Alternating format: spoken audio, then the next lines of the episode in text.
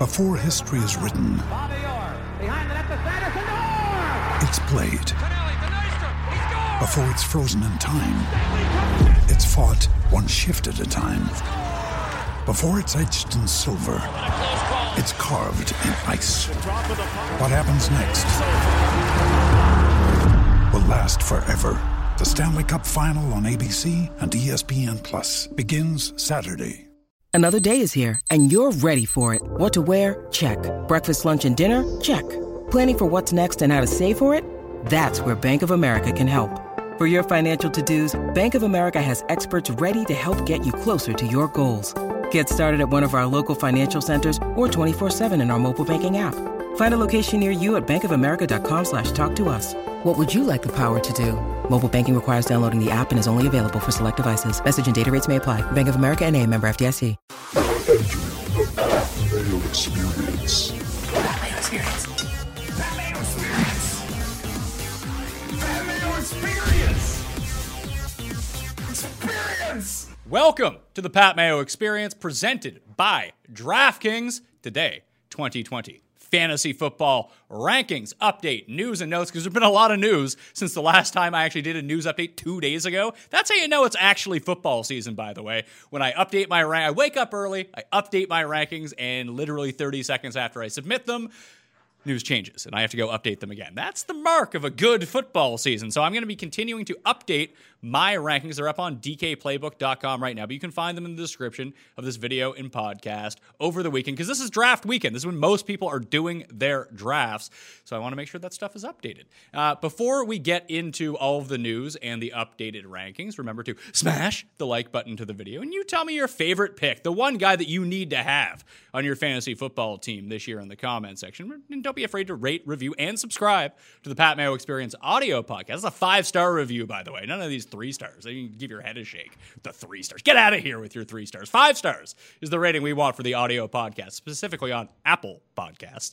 But I do have uh, some announcements. So if you don't give a shit about my announcements, go to the time codes. You can jump to the player names. Easy stuff. But you might want to hear this because it's big news, especially for me. It's probably less to do with you guys, but it could be a nice opportunity for people out there to get ahead, especially in the betting and DraftKings game. So I released on Twitter yesterday uh, that I will be continuing my partnership with DraftKings, just like I have for the past three years. I'm going to be doing it for years into the future as well. That is something we finally came to a conclusion on. My show is going to be running on the Mayo Media Network, but the rankings, the golf article, that will still be up on d k playbook dot com in the future. That's where you're going to be able to find everything. Plus, I'll have exclusive video up on the DraftKings YouTube channel for golf and for football. I'll be handling their P G A Tour relationship as it pertains to multimedia and video. Might be doing some live events when live events are still allowed to be a thing again, uh, and just show up on the scene there. So I'm super excited to be back with DraftKings. I've had a blast working with everyone over there. The one thing that I'll say, I know DraftKings gets shit on all the time,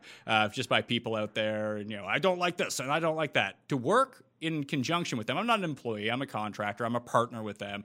But they basically said, Pat, we're hiring you. We want to sponsor your show. Go do your show. No meddling whatsoever. And there are very few places, especially in content creation, where people just throw you the keys and be like, go on your way, do your thing. This is why This is why we wanted to partner with you. We're not going to tell you what to do. You do you and just promote DraftKings. That's what I'm doing. Play on DraftKings. DraftKings Sportsbook, too, while we're at it. So that is awesome, and that's the kind of working relationship that I want to have going forward. Uh, there's going to be more shows, especially DraftKings Showdown shows, not featuring me, popping up on Mayo Media Network with legitimate experts very soon. I will be continuing my partnership with fantasy national dot com for all of the golf, but I wanted something like that for football and for baseball and for basketball, hell, even M M A. Are there tools out there? Because listen, I'm not going to put my picks behind a paywall. My picks are shitty. Everyone knows that. They're fun picks. They're not terrible, terrible, but they're not like pay for it great. Put it that way. And I want to be in front of paywalls all the time. I want my content to be free. So when it comes to something like Fantasy National, uh, I think the tools are worth paying for. I paid for them until I became a partner with them. Then they give them to me for free. It's fantastic. But at the same time, they're helpful. They enhance just how much you enjoy, how much you can win, how much research you can do. It enhances the product. And I've been searching for years for an N F L equivalent to that. Uh, and I finally found it. So I am announcing right now, on the show, and you'll probably see it on social media very soon, uh, I've joined the board of directors at F T N Network. So F T N Daily, F T N Fantasy, F T N Bets. Uh, I'm going to be pairing up with Brad Evans and Jeff Radcliffe, two of my oldest friends in the industry, some of my biggest confidants. Uh, Brad is like the best dude of all time. Uh, when it comes to, I mean, he was at Yahoo for years. Now he's doing F T N. Uh, Jeff was at Pro Football Focus. He's doing F T N. These are like legit guys. And this roster of like writers, paywalled writers, free writers, every single sport, it's going to give me access to those people to bring them onto the Pat Mayo experience to give you guys great DraftKings information throughout the season. But it's these tools that are fucking fantastic. I'm not lying about it. One of the biggest problems, especially in football, when you're trying to use splits tools or pace tools or optimizers or projections is that you need a P H D to figure this shit out. And I don't have a P H D. I'm kind of an idiot. The biggest selling point to me with Fantasy National when I was working with Mike on it was this is easy to use. You can use this for two minutes and understand how it works. Now, you can go deeper than that the more you understand the product, but it's not overwhelming to use. And that is what's going on with these tools at F T N daily dot com, F T N bets dot com. Use promo code Mayo. Get yourself an initial discount. We want to push everyone to it. it. It's fantastic. I'm actually doing a show on Saturday. Saturday. You can watch it anytime throughout the week. I took two of their D F S DraftKings professionals, uh, took them out from behind their paywall. They, these are the guys that do the projections, that kind of thing. And they're talking about tournament selection, how to actually sustain winning on DraftKings over time. What are reasonable expectations? And we show you how to use the tools. That'll be on the Pat Mayo experience on Saturday. So I highly recommend tuning into that. But these tools are awesome. And it took me like two minutes to figure out how to use them. It's easily customizable. And that's just from the daily side at F T N daily dot com. From F T N bets dot com, there are parlay calculators. You can site shop uh, in terms of finding the best odds that you want to have. It's incredible stuff. It makes It's one-stop shopping, and that's all anyone really wants. Where's the one place that I can go to do all my research, to figure out my picks, to make the right pickup moves? It has all the information, all the color that you want, uh, and it has these tools that if you want to do your own research and figure everything out, customizable too, that you can do that. Uh, and like I said, working with the gang over there has been kind of incredible. Kevin and Elliot developed these tools, and they're awesome. Brad and Jeff, I guess the announcement I should put out, Sunday morning, live, ten a.m. Eastern Time on the Mayo Media Network. The Pat Mayo Experience Sunday morning show will be me and Brad Evans for this year. So that's going to be an awesome show, and maybe even a bigger announcement to me personally, because one of the big one of the big features was uh, he was on the show when he announced that he was actually going to F T N fantasy dot com. Chris Meany, who's on the line right now, you're going to be a part of the Monday show. I got you and Garion for a Monday morning recap show. This is going to be fucking awesome. Man, this is going to be absolutely fantastic, buddy. I'm so thrilled for you. Uh, you know, I couldn't be more prouder of you and what you've been able to accomplish over the past few years, and and getting me into this uh, the fantasy circle. And I'm just thrilled that you're joining F T N. There's, you know, you just talked about it off the top. There's a lot to really get excited about if you're just unaware. So, so thrilled to have you on. The tools are phenomenal. It's just the beginning, as you said. Uh, there, there's lots to look forward to. I just love how it's so customizable. It's so easy to use. Everything is all in one spot. So uh, a lot to look forward to. And really the show on Monday, yeah, with me, you and Gary, and uh, turning the clock back a little bit, old school buddies, it's going to be a blast, man. Yeah, it's going to be fantastic. So if you're looking for content for me, so all of my regular content, like I said, up on D K playbook dot com, all the regular places that you would find everything. The podcast isn't moving. The show isn't moving. Everything's still free. I'm going to be doing two articles a week for F T N Daily. And maybe, maybe, listen, sometimes I, I'm in a bad mood and I don't want to write, but sometimes I'm in a good mood and everything will just kind of flow out. And I'll, I'll end up writing like three thousand words. It'll probably end up up there on F T N bets dot com, breaking down golf and breaking down football, specifically DraftKings pivot plays for the week for both football and for P G A, uh, N F L and P G A. And I will be doing a what is tentatively scheduled as a Friday night. This show is actually going to be behind a paywall. Uh, it's not my picks, but it's going to be me and a couple of the DraftKings pros that they have for N F L, and me basically just peppering these guys with questions. I believe there's a viewer chat as well. So again, Uh, code Mayo at F T N daily dot com. Get you access to all this. It gets you a discount. So I hope to see everyone there. I couldn't be more excited. Um, and no one's a bigger shill than me. So you're going to going to be hearing about this stuff over and over, just like you hear about fantasy national dot com for golf, slash Mayo for twenty percent off. By the way, U S Open coming up. You want to get it on that. And for football, code Mayo at f t n daily dot com. But enough showing for me. Uh, that was the announcement. I'm super excited, uh, especially with the expansion of Mayo Media Network, being back with DraftKings, F T N, Fantasy National. It's fucking super exciting times, but like I mentioned, Meany, football's actually here, and the real work begins now. Yeah, it's all happening, man. I'm just so pumped. Like last night when we were talking, I just had the biggest smile on my face. I was just super excited for this show and for this announcement. This is the best F T N get to date. So yeah, I mean, football is here. It's super weird. It's obviously a weird time to be a sports fan if you're covering all the sports like we are over at F T N with absolutely everything from W N B A, League of Legends, golf, of course, the Big Four. In hockey, basketball, baseball. And hockey is not right a part of the Big Four, pal. P- Come on, you know I was going to say that. P- it's P- part of the Big Four. Let's P- go. No, if we're talking about like betting and daily fantasy, P G A is a part of that Big Four, not hockey. Yeah, P- PGA is really taking the jump up. I'll give I'll give you that. P G A, I would put them, you know, probably ahead of baseball. Basketball is obviously still pretty big. Uh, you know, we're selling some subs and D F S and N B A betting and stuff like that. But my hockey picks, I'm, you know, seventeen games above five hundred. Flirting around seventeen units for anybody who wants to make a little bit of cash in hockey. There's some money to be made there too, but you're right. I mean, golf, if we're really being honest here and we're talking about, say, a big three, you know, golf is in there. Yeah, well, I mean, the, the big thing is no matter what you end up betting on, uh, and I'm going to have an N F L betting show coming out early next week as well with a professional N F L gambler about the nice. Things to do and the things not to do. I mean, basically, I, I'm just going to start writing columns like, here's how you lose betting. Here's how you lose at DraftKings. I'm just going to write down what I do. Um, and people can just do the opposite of that and probably end up winning in terms of like, oh yeah, I'm on a treadmill at the gym like ten minutes before lock. I'm going to fill out like nine more lineups just randomly. D- don't do that. That's how you lose. Uh, trust me on that one. But let's talk yeah, about the there. football. I told you like uh, I woke up, I updated my rankings. So I wanted to do that every day going into actual draft weekend and throughout the week. I'll have Celie on for week one rankings very soon as well because week one is here. Uh, Jeff and Cust will be on the spread pick show too. And then we'll set an actual schedule for the week and I'll let you know when everything is coming out. But Adrian Peterson got cut this morning after I ended up updating my ranking, so I had to go back through and figure everything out. So Adrian Peterson is out in Washington. The Washington Footballs no longer have Adrian Peterson, which is funny because this is how stupid N F L news is at this time of year. Because I did an entire list of like, what's the news that we should cover? We could rapid fire through this, give our hot takes or quick picks. And you can always find the rankings, which are now adjusted properly up on d k playbook dot com. The link is in the description of this video and podcast. If you just want the quick link, go to it.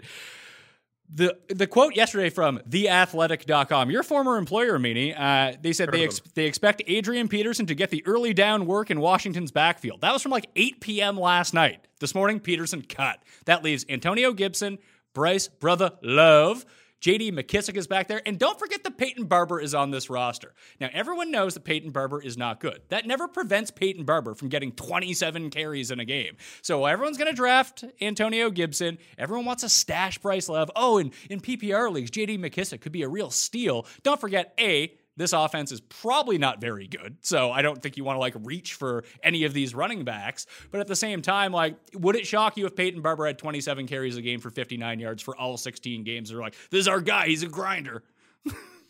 No, I, I wouldn't be surprised. Yeah, we just we saw it last year, too, um, you know, with Tampa Bay and him and, and Ronald Jones. So I, I wouldn't be shocked. I mean, Peyton Barber obviously is not going to be on my radar. I don't want any shares of him. You have to be playing in, like, a twenty-three twenty-four person dynasty league, the deepest league of, of all time, just to have Peyton Barber on your bench. And, you know, I was kind of interested in A P and just the fact that, you know, over the past couple of years, he's averaged a thousand yards on the ground. He is what he is at this point of his career. He's just getting volume and touches. It's not spectacular, but now he's off that roster and it's easy to look at Antonio Gibson and see the upside. But, you know, Pat, I just look at, you know, last year in college, I mean, he had thirty-three rushing attempts, thirty-three. It's not to say that he can't come into the N F L and get maybe one hundred more, have one hundred thirty, but thirty-three rushing attempts and one game with double-digit carries. It was his final game. I believe he had eleven, and after that, it was six. So he is a gadget player. They can move him around all over the field. He is the guy that I have maybe the most interest in, but I'm not going to be reaching on him. I've waited as long as I can to do most of my drafts that I care about over these next couple days.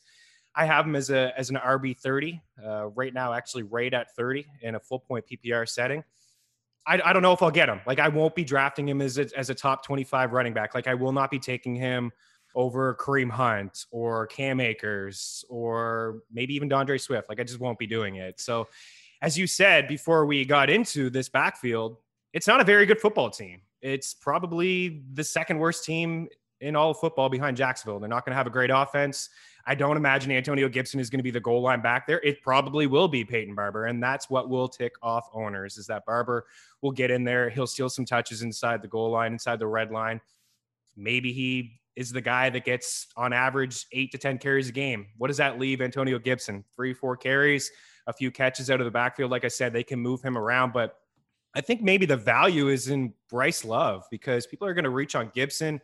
And Bryce Love seems like more of a between-the-tackle runner. Like, I would peg him for the second most touches out of this backfield. And then J D McKissick, you mentioned The Athletic. Last week they were talking about J D McKissick being the best back in this backfield and how explosive he's looked, and and how he's, you know, just coming in with a purpose in, in training camp and catching balls out of the backfield and and making things happen in the open field. So it's a crowded backfield that really I don't want a whole lot to do with. Antonio Gibson, I project him for about one hundred thirty carries, forty catches. So roughly two hundred touches, maybe nine hundred, nine hundred fifty yards, but I don't think he's going to be the goal line back. And that's, that's kind of what I want, a guy who's going to touch the ball in the red zone. This whole backfield right now is just looking like a pass for me. Yeah, I only mentioned the Peyton Barber thing. You don't want to draft Peyton Barber. You probably don't want to draft anyone besides Gibson. I'm actually a bit more bullish on Gibson with this development, because I look at Ron Rivera is there, whether he can last the entire season. If he has to go get treatment, then Jack Del Rio takes over, and that could be somewhat problematic. But just coming over from Carolina to see how they used McCaffrey, another guy who, listen, Gibson's not small. He's just not what you would call a traditional between the tackles runner. That I think it is worth gambling and reaching on Antonio Gibson, where he's going to go. Like, where is he going to go? Sixth round now? Fifth round, probably? Yeah, probably. If, you know, well, I... I got him right around R B thirty. That would be sixth round. Yeah, I mean, towards the end of the fifth, you're going to see guys like Cam Akers, Steven Singletary, Kareem Hunt come off the board. I'm not really sure how people feel about David Montgomery, who's going to be out for a couple of weeks. Obviously, Ronald Jones is really dropped out. He's not a fifth, sixth round pick anymore. J K. Dobbins. So you're going to have that decision whether you want to go and reach for a guy like Antonio Gibson, or you want more of a true three down back, in, in my opinion, in a Cam Akers or a DeAndre Swift or a J K. Dobbins. I know how much you love Mark Ingram. Like, who would you rather have, Antonio Gibson or J K. Dobbins? Gibson, uh, just because there's the other options there. The one appealing part about Antonio Gibson, and it's a leap of faith, obviously, but there is a path where he's the guy in this backfield. And I don't think that's going to be the case with Dobbins, just because that evil Mark Ingram is still lurking unless he gets hurt. And then they still have Gus Bus in order just to take away carries. Plus, Lamar is going to run a bunch. Like, I can see a path with Gibson where he is low-rent McCaffrey or he's low-rent Kamara with the way that his skill set plays. Like, he could be someone who ends up with, like, eight catches a game.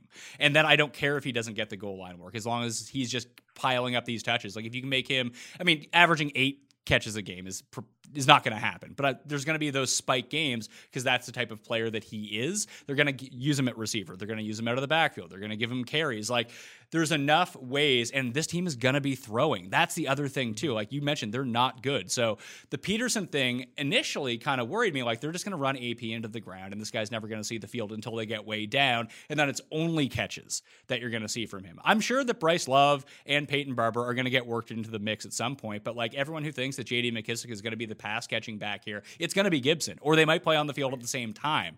Like, I think you can feasibly get him between fifteen to twenty touches a game, and I think that makes him very valuable. So in my rankings, when I updated, I still like Jonathan Taylor more. I like Cam Akers more. I agree with that. I like Kareem Hunt more. I'm with you. But I have him in the tier of guys that everyone else has really highly ranked, that I have way down on my list, and I think I'm going to be a bit higher on Gibson. So the next, like, tier for me of running backs goes David Johnson, Melvin Gordon, two guys that just I'm not going to end up with. I do have them higher ranked, but like their A D Ps are way above that. Then Antonio Gibson, then Mostert, Fournette, Devin Singletary, and Jordan Howard, James White, David Montgomery. That's the range that I have him in. And I probably, you know what, if a gun to my head and I was in a draft and I had the choice between Melvin Gordon and Antonio Gibson, I'd probably take Antonio Gibson. Yeah, I would probably take Melvin Gordon there, just because he sucks. It's a yeah, I know. He, I know that whole range is very interesting. Like David Johnson, Todd Gurley, Lev Bell, Melvin oh, Gordon. Like I, which I, one of those? I, guys? I have Todd Gurley way above these guys. I think Todd Gurley is much okay. safer than these guys. Yeah, fair. Uh, you, Absolutely. I'm not going to really argue that. Out of all those guys, it's probably the one that I would, that would, I would count on to have, you know, a, a productive season, you know, in years past. You know, he's not far removed from a really good campaign. Even last year, I believe he had double digit touchdowns and he caught a bunch of balls, not as much as we're used to seeing. So I would probably just lean Melvin Gordon there, only because I know that Denver wants to run the football. Yeah, Phillip Lindsay is still on the roster. He's going to be the goal line back there. Uh, he's going to catch some balls. I think he's slightly safer, and that's weird to say uh, that Melvin Gordon is slightly safer, but yeah, you make a good point with Antonio Gibson because there's not a lot of pass catchers there. That's why we really love Terry McLaurin. Like, he's a phenomenal wide receiver. He proved last year that he can handle top coverage. They didn't have any weapons there at all, really. And they bring in Antonio Gandy Golden, who really is just going to be a red zone threat. I don't know how much usage he's going to get. We get excited about Steve Sims. At least I do, Steven Sims, because I know that there's just an opportunity there for a guy to get about six to seven, eight targets a game. So you bring up a really good point in Antonio Gibson. You don't need him to have one hundred thirty carries. I have him right now for one hundred thirty carries, forty catches. Maybe that's low. forty catches over, you know, sixteen games in a team that's probably going to be playing from behind quite often. Maybe that's slightly low. So I, I think where you have him is absolutely fair. Like I said, I would take Melvin Gordon ahead of him. I would probably take... Um, I, I just readjust. I, I just, after That's talking it. with you right now, I just readjusted my rankings. I moved him ahead of David Johnson and Melvin Gordon, those bums. Yeah, I mean, what's what do we really, I mean, I, I'm fine with him moving him ahead of David Johnson. I mean, David Johnson is, at this point, he just seems very fragile, very risky. Like, I, I can't say with confidence that he's even going to play ten games this season at all. Like, he could, if he plays ten, he could lead the team in catches because the entire Houston Texans offense is very fragile. So I, I'm I have a lot of concerns with all those guys. Yeah, you want to take the younger, spry Antonio Gibson, who can, like you said, move all over the football field. Whether he just gets five carries a game, he's probably going to get five targets. So I, I'm fine with that. Mostert, sure. You want to take him over Mostert? There's a very small sample size where he Mostert there, and and it's just a ludicrous sample size. Like, he was unbelievable in the playoffs. Uh, it's still Shanahan backfield that you you can't really trust. Uh, yeah, he's going to get more carries, but how many more? He doesn't have a lot of games on his resume where he's flirting with double-digit carries either. So I'm fine with the Antonio Gibson. He kind of reminds me of, maybe you look back at Chris Thompson years ago when he was catching forty, fifty balls out of the backfield. He was a perfectly fine P P R flex. Don't feel great about him being my R B two, but if you can get him at the top of the fifth, you know, after the guys like Akers and Gordon and Taylor come off the board, I'm fine with that. The only thing that could throw a wrench into this is, is the Washington Footballers go sign like Devonta Freeman today and something like that. Then obviously yeah. everything changes. But as it stands right now with Peterson cut and them adding no one else, this is how I do it. If they end up signing someone, if I'm not around to record a video or a podcast, I will just update the rankings. I have the date at the top when the rankings are updated uh, with all of the latest, like whatever, like the last major piece of news is. So you can actually time that out. So, you know, for your drafts, you know, if I end up like blacking out and passing out, they're not updated. At least you'll know that when it comes down to it, if you're using my cheat sheet uh, to do everything with that. I mentioned one of the names in there, uh, Leonard Fournette, cut from the Jags, now on Tampa. They cut uh, my guy, the goon, Daryl. Although Bruce Arians is saying that, you know, Ronald Jones is still the guy. Not buying that for a fucking second. So I do. Should I like any of these guys? I think the answer might, the, the problem with Tampa this year is they might be good. I don't think they're going to be great. But they have three tight ends. You don't know which one to draft. They have now like four running backs. So they're going to go with Fournette. They're going to go with Ronald Jones. Uh, they still have the rookie, Keyshawn Vaughn, and they still have LaShawn McCoy on this team, who they said is going to get some runs. So you got four guys in this backfield. And then you have Evans and Godwin. That's all great. But now they're talking like, oh, here's Scotty Miller. Here's all these other guys. Like, draft Chris Godwin and then like be done with it. Yeah, Chris Godwin is my favorite of the bunch, too. I think he could absolutely set records this year with just his route running and how strong of an athlete he really is. I mean, you saw what he was able to do with Jameis Winston just even a couple of years ago when he filled in when Deshaun Jackson was hurt. Like, it was such a small sample size, and Godwin just ate everywhere all over the field. I just think he's a he's a mismatch. I look at like it's just a, a more beefed up Julian Edelman, and that's kind of how I how I view Chris Godwin. He's definitely the the buck that I want, and Brady, I suppose, but I'm actually in on Fournette. I know it's a crowded backfield right now. I don't believe any of the nonsense that LaShawn McCoy is still going to be heavily involved in this offense. This guy was a scratch in the Super Bowl. Like, they couldn't even have him on the field. Are you kidding me? With with just how the relationship that he had with Andy Reid, and, you know, just as a small sample size, he was he was okay. But just to have him as a healthy scratch in the Super Bowl, like not even on the sidelines, just makes me really concerned about him. They draft Keyshawn Vaughn. They talk up Vaughn. throughout the first couple months, and then he's away from the team dealing with some illnesses. And then they talk up Ronald Jones, like he looks so good. And then we see clips and videos that he can't catch a pass, like a, like a five-yard pass, like Brady to him. He can't even catch it. And then they go and they bring in Shady. And then on top of this, they bring in Leonard Fournette. So clearly they don't have any trust in anybody else in that backfield not named Leonard Fournette, right? I mean, he's now coming into this offense on a one-year deal to prove it. I think he's a good back. The only reason that we were concerned, at least I was concerned about Leonard Fournette, is because of the off-field and on-the-field issues and the fact that he was on a four point five projected win total team, the worst in football. And we just laughed all the time that he couldn't get in the red zone. Well, Jacksonville passed the ball a ton in the red zone. They didn't hand it off to a bruiser. I look at Fournette as somebody who's definitely not going to get seventy-plus catches. He's not going to touch the ball two hundred fifty times, but he's still going to be productive in that offense. Can he pass block for Brady? That's my one concern. Can he really pass block? The offensive line is not brutal. But I look at years past and just – I don't think this offense is going to run like New England and Brady and Belichick a few years ago. But I look at LeGarrette Blount, who the one year he caught seven passes, he had like seventy red zone rushing attempts and sixteen touchdowns. I think this is bad news for guys like Gronk, who I was expecting about thirty percent of his catches to be touchdowns, most of them in the red zone. It's probably bad news for a guy like Mike Evans, slightly inside the red zone. I mean, hand it off to Leonard Fournette. I think Leonard Fournette can get about, at least on average, I'd say twelve, twelve carries. That doesn't seem like a lot. It's not a lot. It's, it's, it's not a lot. Into- but, but like, I loved him in Jacksonville in for fantasy because purposes. The volume, because the it's all volume and dump off. So like he was the guy who I yeah. mean, it, with Chris Thompson coming in, maybe that would have taken away a little bit. But like, I don't know that he's going to be the pass catching back he or a three down be. back here. Like, and that leaves me in this spot. Like, I have him ranked at number sixty-three overall, the spot behind Mostert, ahead of Singletary. But like, would you take Mostert or Fournette? I'd take Mostert. I would. I would take Fournette. I would take Fournette. I, I'm taking the talent. I'm taking the fact that they decided to bring him in, that th- I'm seeing the writing on the wall. They're bringing him in because they have concerns with these other guys. This is what we were laughing. We were talking about Peyton Barber earlier. Like, this is why Peyton Barber was getting those touches, because Ronald Jones was just shitting the bed. He just wasn't any good. So you take away Ronald Jones. You, you take away Shady McCoy. Keyshawn Vaughn is clearly um, got some stuff to learn. He hasn't even been with the team that much. I mean, protecting Brady is the big point here. So I, I actually think that Tampa is going to be a team that runs the football a little bit more than people expect. I don't think Brady's going to drop back all that much. It may be a little disappointing if you're an Evans and a Godwin owner. You're not just going to, you're not going to be able to get that same true volume. They were down so often last year in passing the ball. This is a decent run defense that can stop the run, control the clock with Leonard Fournette. So I would take Leonard Fournette over Mostert.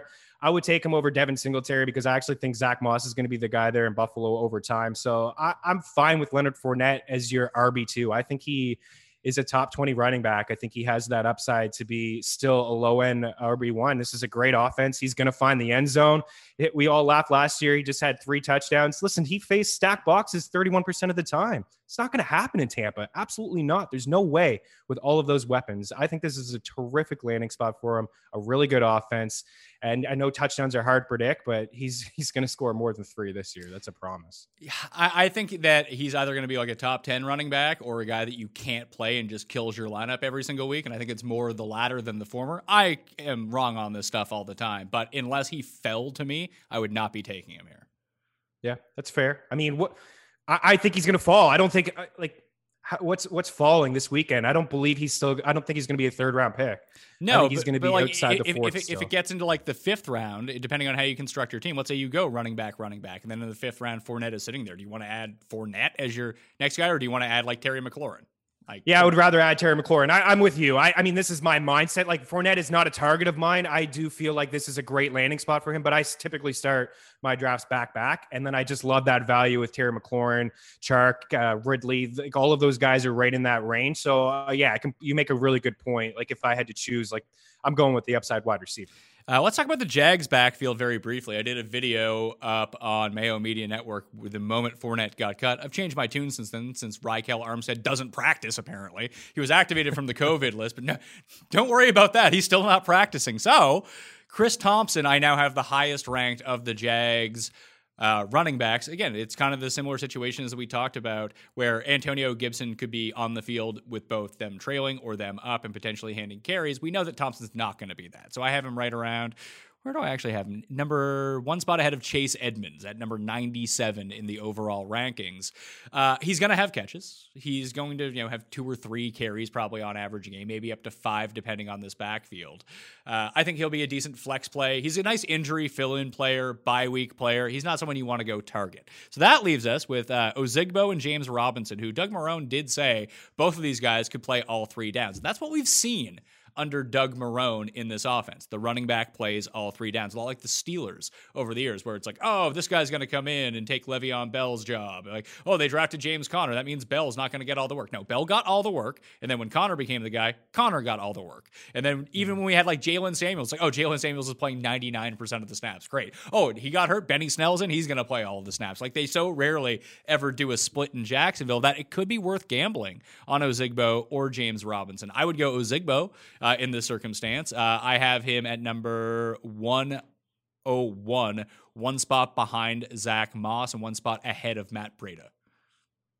Yeah, I think that's fair. Uh, Ozigbo is the guy that I that I like more than Armstead. Yeah, you're right. Armstead, I mean, he was dealing with COVID. He was away from the team, and and then he comes back, and then he's still away with an illness that's not uh, expected to be COVID. So he's been away from this team now all camp. So I think Ozigbo has uh, Ozigbo has the has the upper hand here. He's he's an athletic running back, and he's a big boy. I mean, six foot two, two hundred twenty-five pounds. He could be the goal line back there potentially. He can catch balls out of the backfield.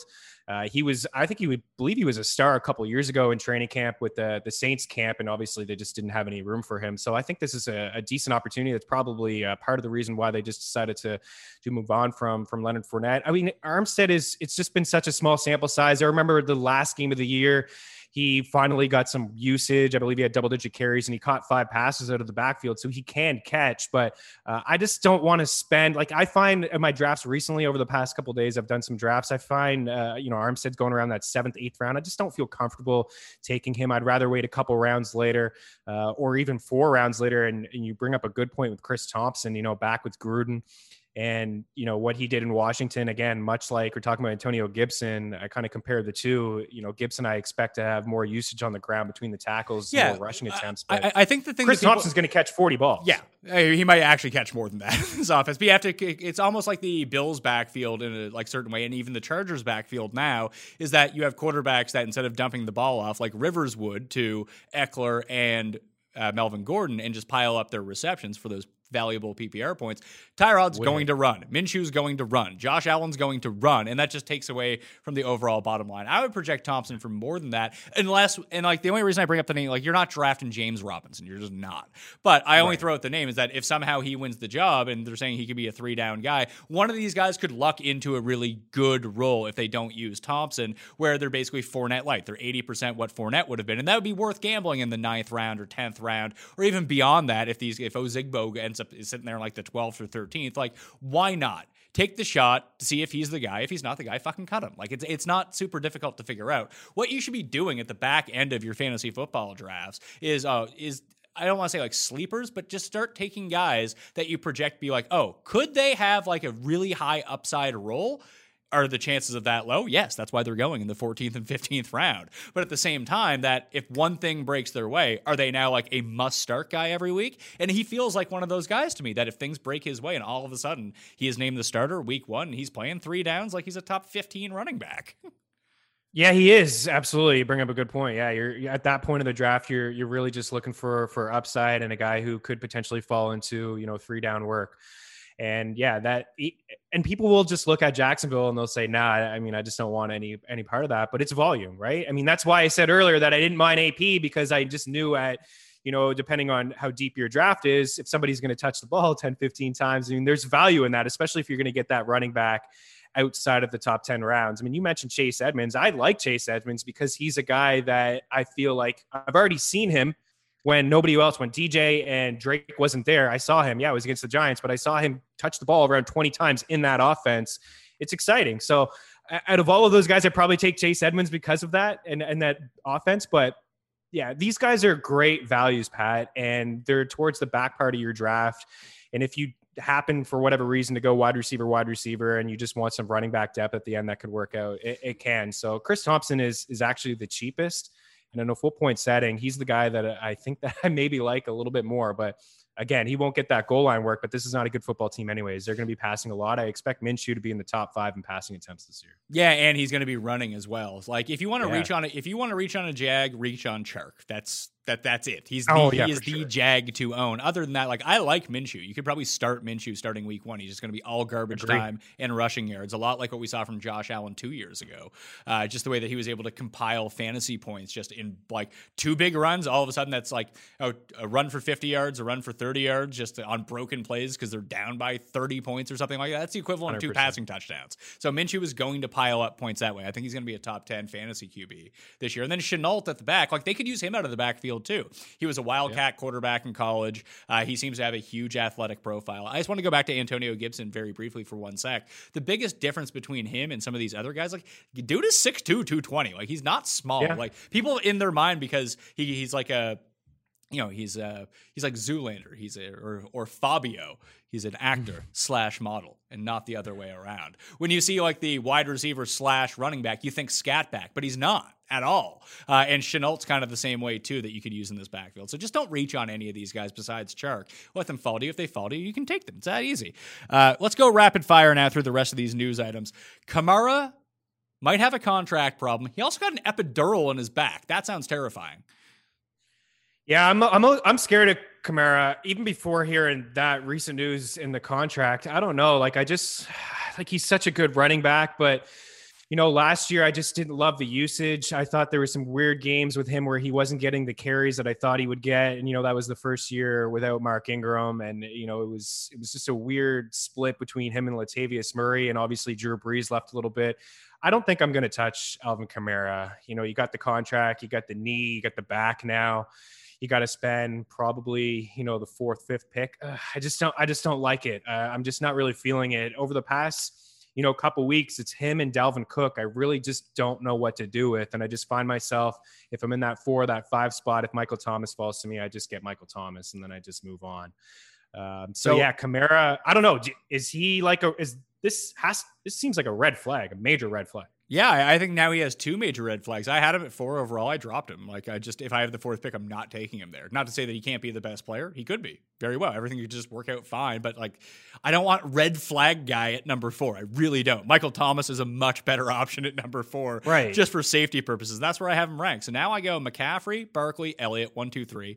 Thomas and Devontae Adams. Uh, four and five. I think Adams is going to be fucking incredible this season. Me too. Uh, like, honest to God, the best pick, if you don't get number one, two, or three, I would want pick twelve in a twelve-team league because you're probably going to get Adams there, and then you can follow it up with a stud running back, and you are off to the races. That is an awesome pick to have. But, like, I put Henry ahead of Kamara.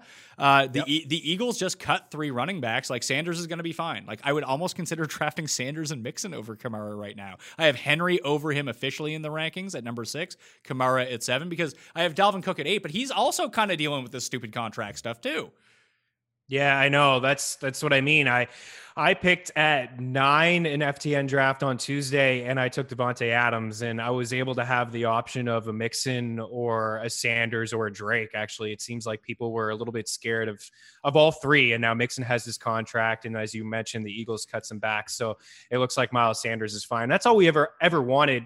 You know, in years past when there's preseason, you don't want that that star running back to get all those reps. It just seems like Philly was like, okay, listen, instead of preseason, we're not going to have any preseason games. Just take a seat for a little bit. You're nicked up, and we'll have you fresh for week one. Yeah, I agree with you, Pat, one hundred percent. I'd rather take the wideout tech. I'd rather take Julio Jones maybe at this point.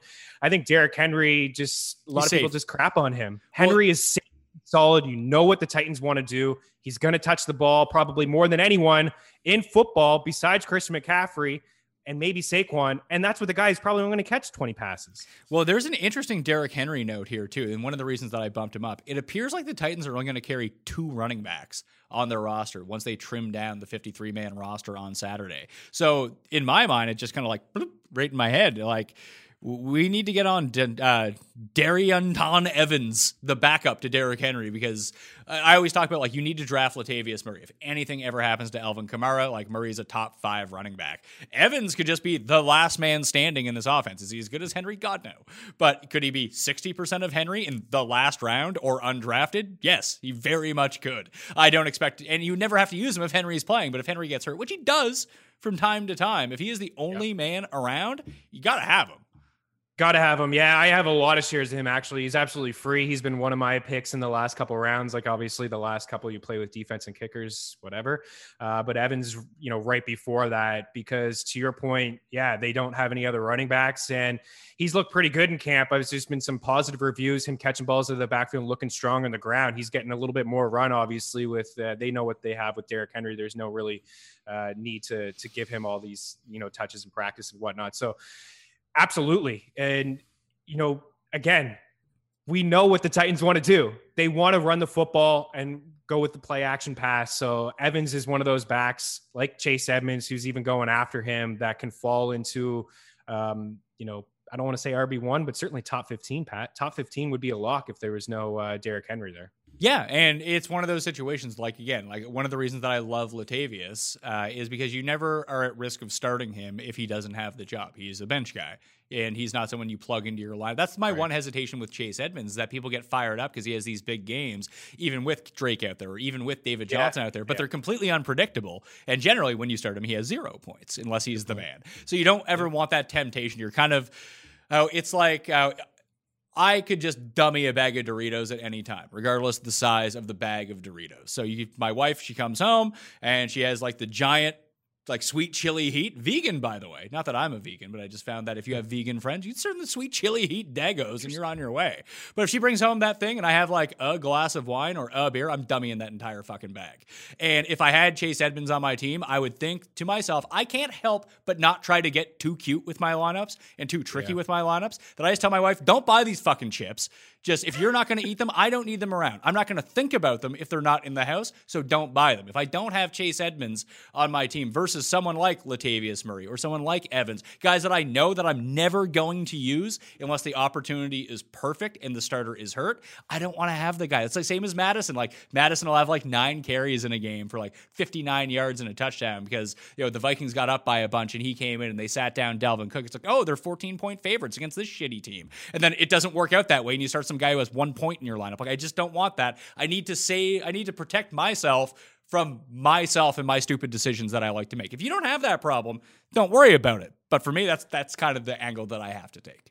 I tell you what, I have the problem of eating a full bag of Doritos at any point, at any time. I have no, no problem crushing Doritos, but yeah, you bring up a good point because you, and also just to wrap this up, is that Edmonds and like Tony Pollard and well, Madison, these guys are like I would eight say, round picks. Yeah. Well, I would say like Pollard is a different circumstance. Pollard is in the Murray situation because you're never going to start Tony Pollard unless Zeke's hurt.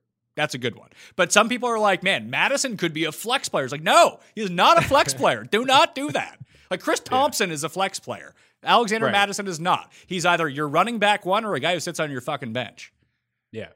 Agree. And and if you and it just I see a lot of people in my drafts, they they take Cook and then they pair him up with Madison. I just like, oh, it's such a waste. Like yeah. it's just It, it's just not the right strategy to take. Yeah, take other people's handcuffs. That makes your team yes. better if anything happens to their guy. Like someone else drafts Kamara, you take Latavius. Like you don't want to exactly. like all you're doing is making your team like listen, if your stud running back goes down, that's not good. It means you're no matter who you replace him with, that's not going to be good. However, if someone else has Dalvin Cook and you have Alexander Madison or you have Evans and someone else has Derrick Henry, Derrick Henry gets hurt, you lost nothing on your team and you just gained a running back too. And they're shit out of luck about it. So that's always the better strategy to take. You're trying to maximize the upside of your team in these situations. That's how the handcuffs work.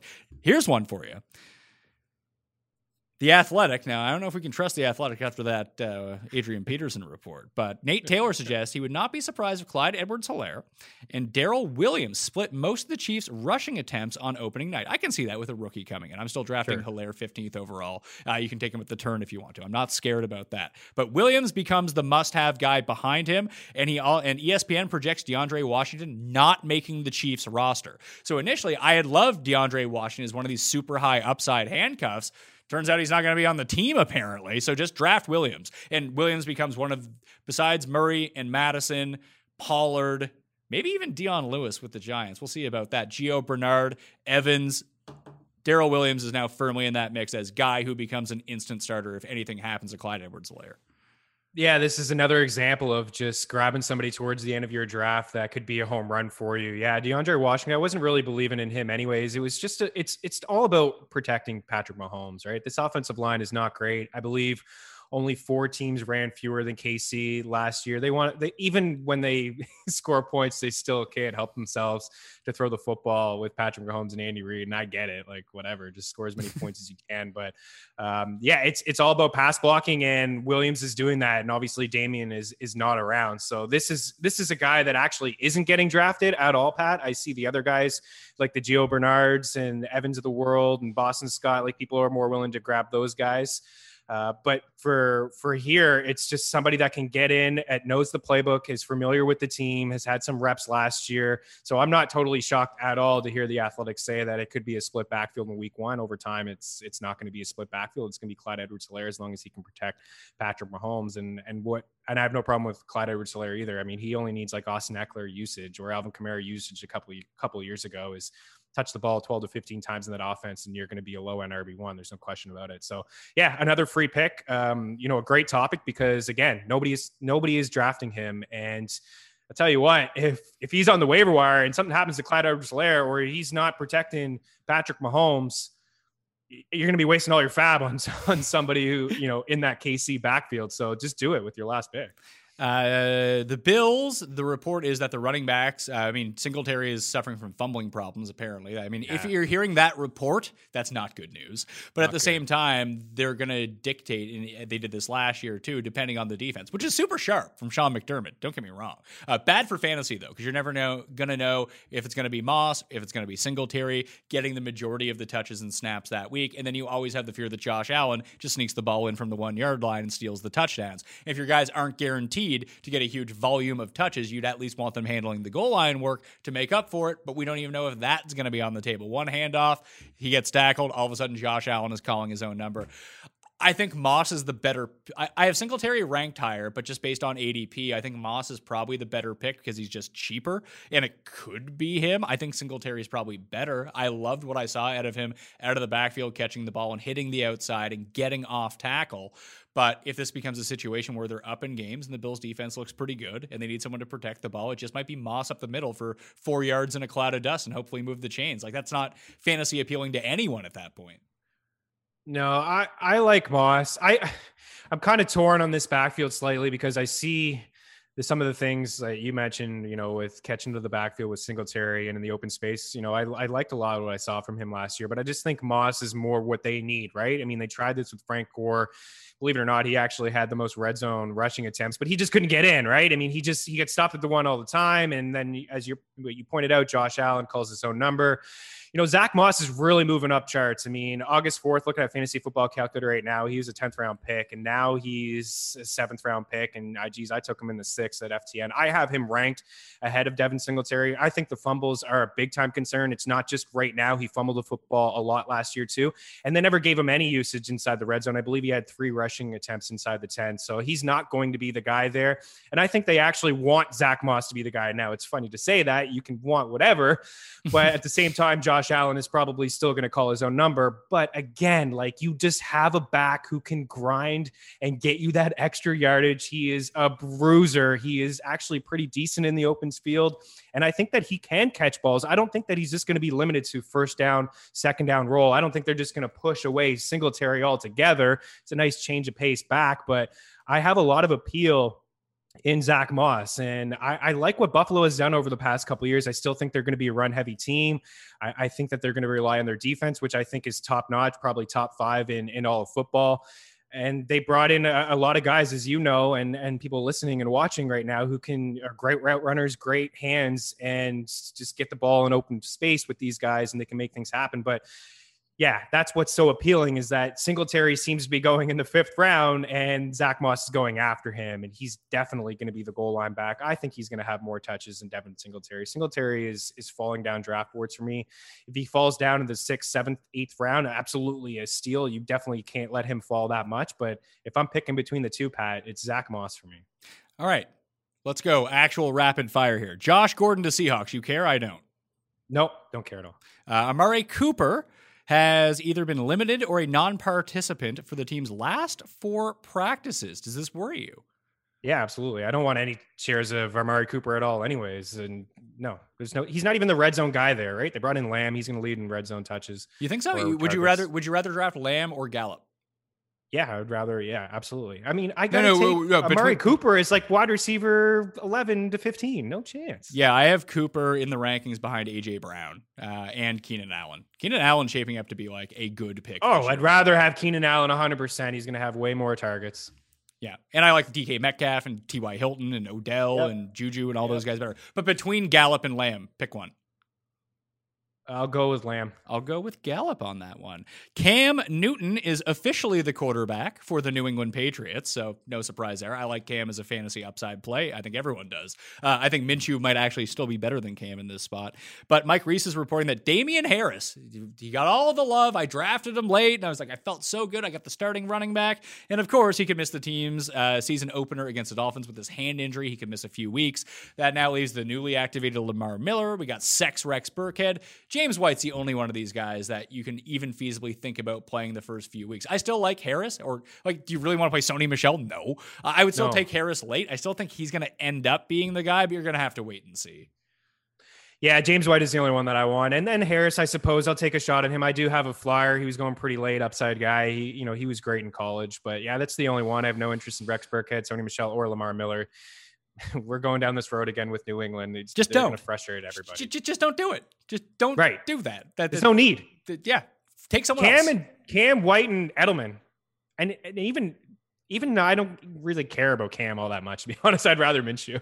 Uh, I, I think Cam could be really good here. Uh, San Francisco update, Tavon. They have signed like eight thousand receivers in this offseason. They've all went to the yeah, injured reserve. Nobody. Tavon Austin's now on the injured reserve, but it looks like Debo could be practicing as of next week with his foot injury. He continues to fall down boards. I still really like Debo. Uh, if he can fall to you, he could be a wide receiver two in this offense. Uh, he is the number two option behind Kittle. He could even develop into the number one. I hate Ayuk. Don't draft him. Sucks. Mm-hmm. Uh, and then Richie James is actually coming back as well. And like you got the Trent Taylor news. Like, I wouldn't try to invest too much into the San Francisco offense, except for the clearly defined guys. And the only two that I can really figure out are Kittle. He's great. And Debo, when he's back, is going to be the man. Like, I like Kendrick Bourne for like week one DraftKings, but if he ended up with zero points, it wouldn't shock me, kind of thing. Like Debo and Kittle are the only two options that you really want. Uh, so I just wanted to hit on that. Eckler, Justin Jackson, and Joshua Kelly, it is reported, could all see rushing attempts and targets in the Chargers' offensive attack this year. I am not high on Eckler. I think he's the best of them. I see where his fantasy upside lies, but there could be a lot of downside in this offense if they actually do either do a split or do a three-man with Tyrod at quarterback. Like, it's... It's going to be tough for him to hit his like ceiling. Yeah, he's he's definitely going to regress. He's not going to be able to put up the same type of numbers that he did last year. And you got to remember that Melvin Gordon wasn't with the team over the first few weeks too. So he's really getting a ton of usage. I like Joshua Kelly. I have no interest in Justin Jackson. Kelly's another guy that's pretty free. And I think that he could be a third down back. He's obviously not going to be one this year if Eckler's healthy, but he he can catch. And I, I just I just see a little bit more upside. Justin Jackson already had his opportunity, and he didn't do anything with it. All right. Uh, the Colts, Trey Burton. Yes, he is on the Colts now. Uh, he's going to miss at least the first two weeks of the regular season with a calf injury. Jack Doyle for our League of Leagues team. That's fantastic. Uh, probably not, yeah. But at least it's Rivers. It's a tight end. He's going to be playing all the snaps. Expect some like solid like seven for sixty-eight type games. Uh, so if you play in a P P R league, you can do that. You play on DraftKings. Maybe he's cheap enough to do week one. But uh, the Colts uh, wide receiver Paris Campbell, the Frenchman, was activated from the league's concussion protocol. If there was another receiver to own there besides T Y, which will guy would you go with? Would it be Campbell, Pittman, Pascal, oh, anyone? Man, yeah, not I. I'll pick one just because you asked, but I don't have any interest either. I'll go with I'll go with Campbell, um, just because again he probably knows the system a little bit more, even though he he wasn't really on the field a lot more. What Frank Reich wants to do is use all of his tight ends and run the football and slow the pace down. They just want Phillip Rivers not to turn the ball over. That's it. They're going to play at a very slow pace and just run the football there in Indy. Uh, Jets news. This is always fun. Mims is back practicing, and Adam Gase said his late August issues with Le'Veon Bell were nothing but a miscommunication. They're, they're probably going to sign Adrian Peterson, put Bell on the bench, and run a tandem of Frank Gore and Adrian Peterson for whatever reason, just because they're super Andrew cursed. I actually don't hate Bell this year, by the way. I think that he continues to slip. Like, you get him in the fifth round sometimes. At that point, he's still a guy that could see all the volume. Like, why not? Um, it might be a waste of a fifth round pick, but if I was going like zero R B, like I like him better than David Johnson and that type of guy. I like someone like James Conner and Chris Carson a lot better, but Bell is sort of going way after those guys now because of all the negative news around him. I don't hate that. Chargers O C said that Mike Williams and his like sprained A C joint in his shoulder is going to be like ready to play week one. I don't believe that for a second. Yeah, I don't believe that either. No, early reports was that he was like week to week, he's going to miss a lot of time. This is why I like Keenan Allen a lot. I don't see him jumping up boards uh, as much as he should, really. He's he's going to be a guy that's going to get a lot of targets and easy completion for Tyrod. Put him in the slot, move him around. Um, yeah, absolutely. I, I, I'm not in on on Mike Williams, although in the past, like what we've seen from Tyrod to, you know, when he aired it up to uh, Sammy Watkins, I mean, he can. I think he's a little bit underrated that way, but uh, I'm not typically drafting these guys that are already hurt, these wideouts. I don't see a big enough discount for Mike Williams. Uh, next one, Russell Gage, in the Gage with Russell Gage. Is being reported that he's made tremendous strides and is ready I to like make Gage. a big impact in the slot. But like, where does he fall on the Atlanta pecking order? Sixth? Yep. Fifth at best, probably. You're right. It's it's a late round flyer. Yeah, he's not somebody that you can get excited. When I say that I like him, I play in some deeper leagues where I take a shot on him. But yeah, it's Julio, it's Ridley, it's Hurst, it's I think, Gurley. I think I think this hurts Hurst more than anyone. Yeah. Yeah, I would agree. Because Julio and Calvin are going to get theirs one hundred percent. And Gurley's probably going to, I would say Gurley gets about five targets a game. Yeah. So what's um, that? Matt Ryan's like, yeah, he's always been in the top five in passing attempts. But right there, when you factor in those three and then Hurst, that's a big chunk of his, his passing attempts right there. So really, Gage is probably a three or four target guy until someone gets hurt. Yeah, so the last news item, and this is a guy I had underranked, and I don't really know why. Some guys, when you have to have a take on everyone, sometimes things just kind of go over your head, slip your mind. Uh, but throwback to mid-nineties Canadian viewers who know all about Jonnu vision, that Jonnu Smith is like the number two in Tennessee in terms of the yeah. passing game. Uh, I moved him up in my tight end rankings. I have him number one nineteen overall. That's ahead of Austin Hooper, Noah Fant, uh, Gesicki, Hawkinson, Hayden Hurst, uh, Jack Doyle, Jared Cook, all those guys. I just think he has an incredible opportunity here. And just for whatever reason, I don't know why I wasn't high on him, but I really should be. Yeah, you should be. I, I, you know, the tight end position is appealing this year. I mean, I don't, I don't know. Am I the only one to think that? I mean, you obviously have the big three up at the top with Andrews, and then Philly, everybody seems to be hurt. So Zach Ertz is actually a pretty good value too. And then I kind of avoid that middle tier, you know, with the Gronk and the Waller and Ingram and Henry. I kind of avoid that. And then you have some of these upside guys in Fant, Hawkinson, Gesicki, but Jonnu Smith is the one that actually is going after them. So you can wait even longer at the tight end position. He's clearly the number two. We could stop talking about Corey Davis. He's not the number two in that offense. It's Jonnu Smith. And he's very, very athletic, Pat. I mean, he's had a lot of solid runs. Uh, get the ball again, what they want to do, run and play action. It's two targets there in Tennessee, and he's one of them. All right. So I wrote down five tips. If you are just coming in to fantasy football this weekend, you've done really no research, or you just have like a list of, uh, I would say a magazine, but you're probably beyond a magazine because you're watching this or listening to this right now. At the same time, I wrote down a list of things that you should probably pay attention to going into your fantasy football draft this weekend if you've done no research whatsoever. So I'm going to run these by you. You tell me if you agree or disagree, okay? Yep.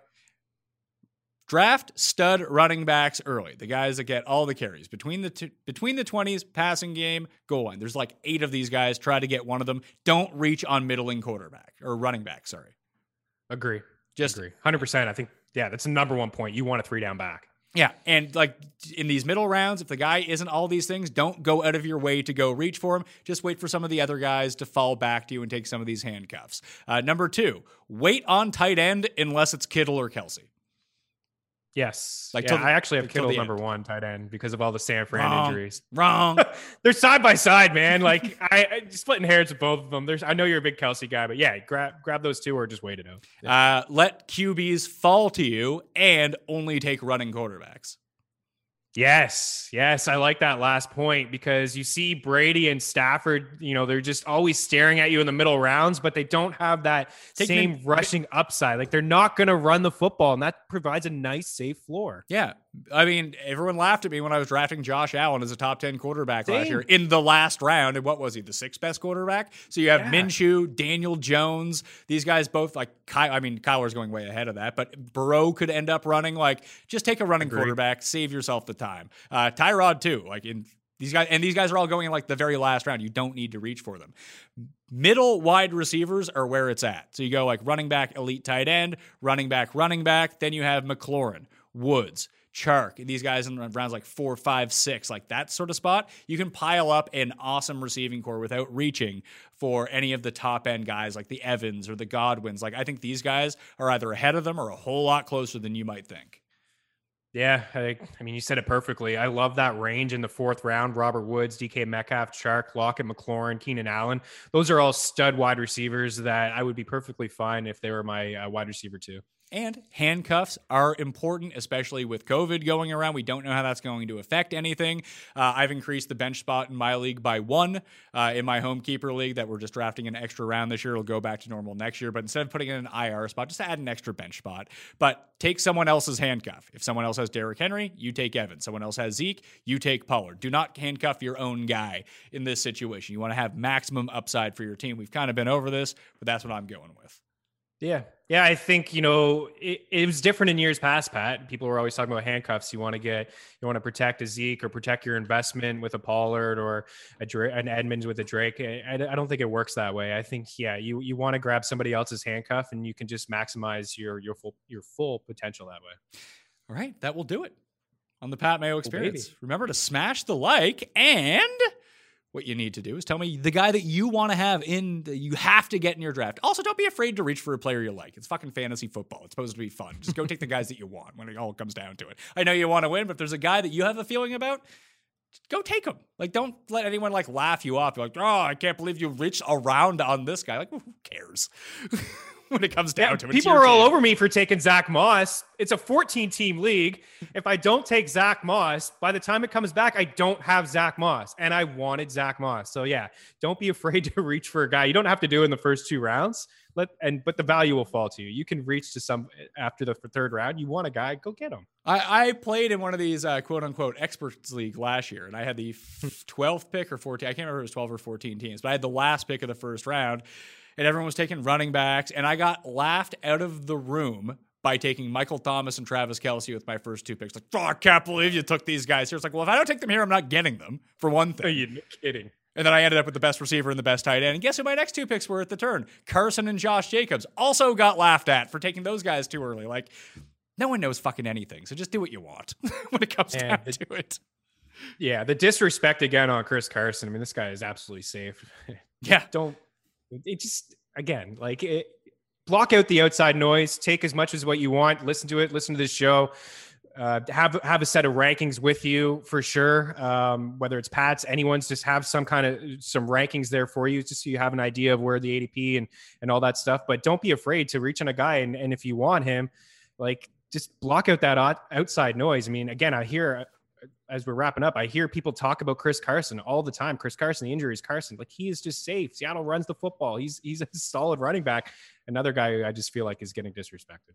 Absolutely. I like Chris Carson again this year, more so than someone like, I think he's right around Josh Jacobs again, who I don't love Josh Jacobs this year. I think he's just very close to where he was last year, which would make him like a third round pick, not a second round pick. But at the right. same time, remember to smash the like button, rate and review the Pat Mayo Experience. Five stars on Apple Podcasts. You can follow Chris Meany on Twitter at Chris Meany, and check out all of his work at F T N Fantasy, F T N Bets, and F T N daily dot com. If you use code Mayo at any of those places, you get it. Discount. I'm not sure what the discount is right now, but I know it does have a discount. It tells you that, hey, Pat Mayo sent you. Uh, at F T N Daily, F T N Bets, and F T N fantasy dot com, depending on what you're looking for. The tools up there are fucking amazing, and I suggest you go check them out right now. I'll be back Saturday with a full breakdown of DraftKings strategy for the year. A F C, N F C win total shows already out. I'll have a How to Gamble on Football show coming out. Then week one rankings, week one spread picks. It's all happening. Football's here, all right? Thank you all for watching. I'm Pat Mayo. I'll see you next time. Experience. Experience. This is the story of the one. As a maintenance engineer, he hears things differently.